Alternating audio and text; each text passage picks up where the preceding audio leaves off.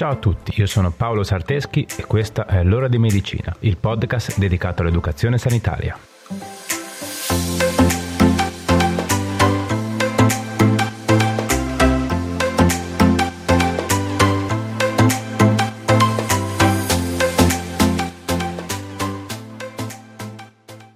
Ciao a tutti e bentornati. Questa settimana parliamo di una patologia abbastanza conosciuta e potenzialmente letale, ovvero il tetano. Il tetano è una patologia estremamente pericolosa. Pensate che la mortalità va dal 15 al 60% negli adulti non trattati e addirittura dall'80 al 90% nei neonati anche se trattati. Ok, dai, spero di aver attirato la vostra attenzione, ma adesso andiamo con calma e vediamo di conoscere meglio questa patologia. Ci siete? Andiamo.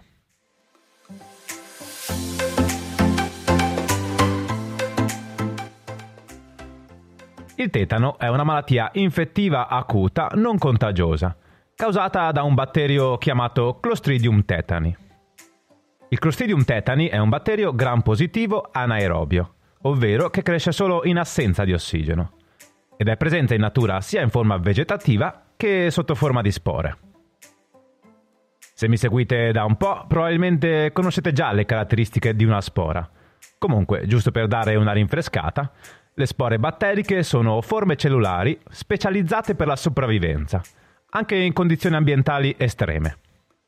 Il batterio, sotto forma di spora, infatti, può sopravvivere in ambienti dove altrimenti, sotto la sua forma vegetativa, non riuscirebbe. In questo caso, come nel caso del botulino, vi ricordate la puntata? Sotto forma di spora, il Clostridium tetani può sopravvivere anche in presenza di ossigeno, e anche per molto tempo. Eh? Quando poi la spora trova un ambiente favorevole per replicarsi, si trasforma quindi nel suo stato vegetativo, in cui è in grado di crescere e replicarsi. Il batterio, in forma vegetativa, produce una tossina, detta tetanospasmina, che è neurotossica ed è la causa dei sintomi clinici della malattia. Si tratta di una tossina estremamente potente, tanto che la quantità letale per un uomo è di circa 7 milionesimi di grammo. Il batterio è normalmente presente nell'intestino degli animali, bovini, equini, ovini, e nell'intestino umano, e viene eliminato con le feci. Le spore, come detto, possono sopravvivere nell'ambiente esterno anche per anni, contaminando spesso la polvere e la terra. Il batterio non è in grado di invadere i tessuti, ma la tossina raggiunge attraverso il sangue e il sistema linfatico il sistema nervoso centrale, interferendo con il rilascio di neurotrasmettitori che regolano la muscolatura, causando i sintomi tipici della malattia.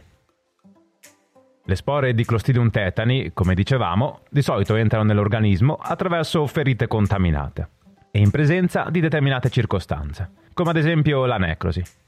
E in generale comunque è sempre necessaria la mancanza di ossigeno, Ricordate, no? È un batterio anaerobio. Sopravvive solo in assenza di ossigeno. Quindi una ferita profonda e piccola è l'ideale, ma questa condizione si può verificare anche in altri tipi di ferite. Comunque, in queste determinate circostanze, le spore presenti nella terra possono passare allo stato vegetativo e rilasciare le loro tossine tossiche. La tossina entra nelle terminazioni nervose periferiche, si lega in maniera irreversibile e poi viaggia in direzione retrograda lungo gli assoni e le sinapsi.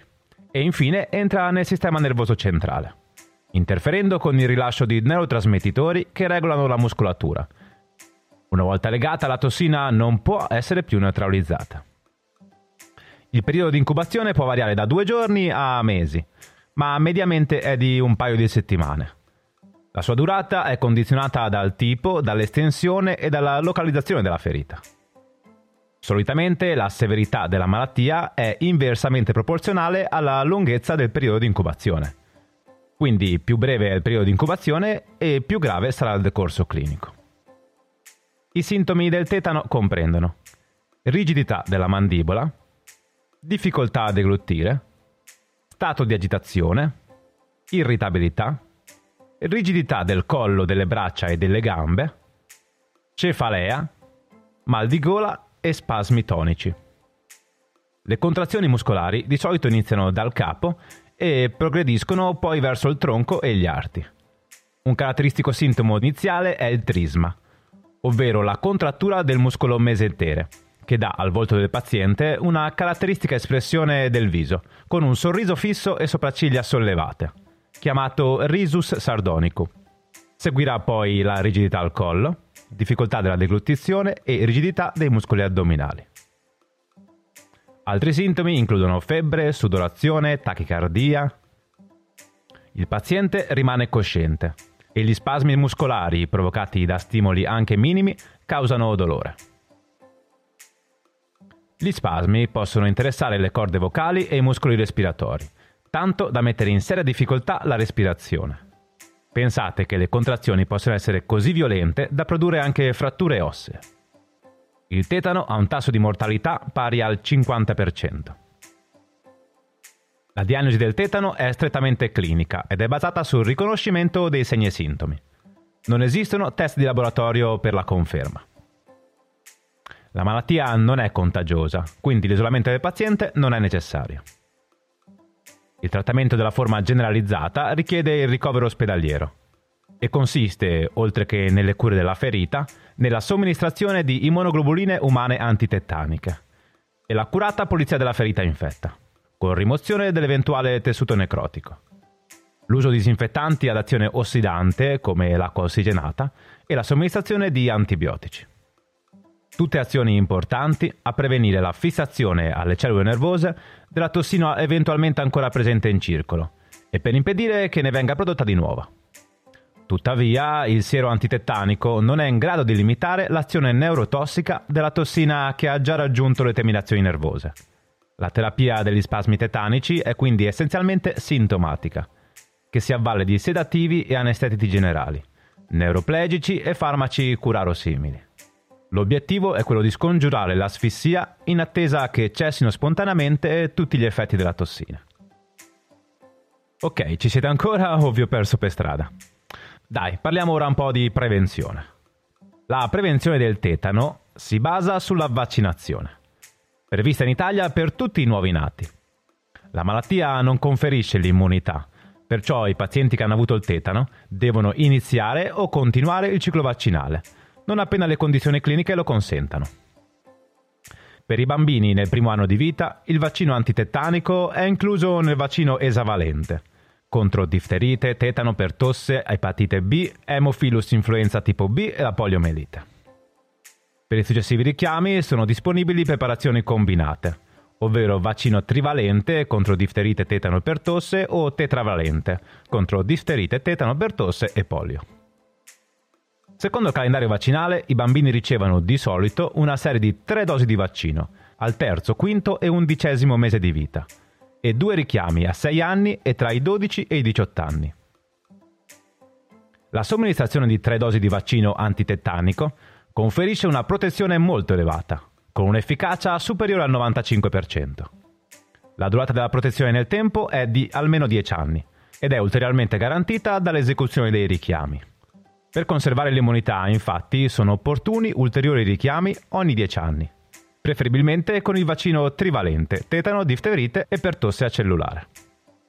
Grazie alla vaccinazione, i casi di tetano in età pediatrica o adolescenziale in Italia sono diminuiti drasticamente, mentre persistono ancora casi in persone anziane non vaccinate. Ok, bene, direi che per la parte teorica abbiamo detto abbastanza. Quindi dai, partiamo ora con qualche consiglio pratico. Ci siete? Dai.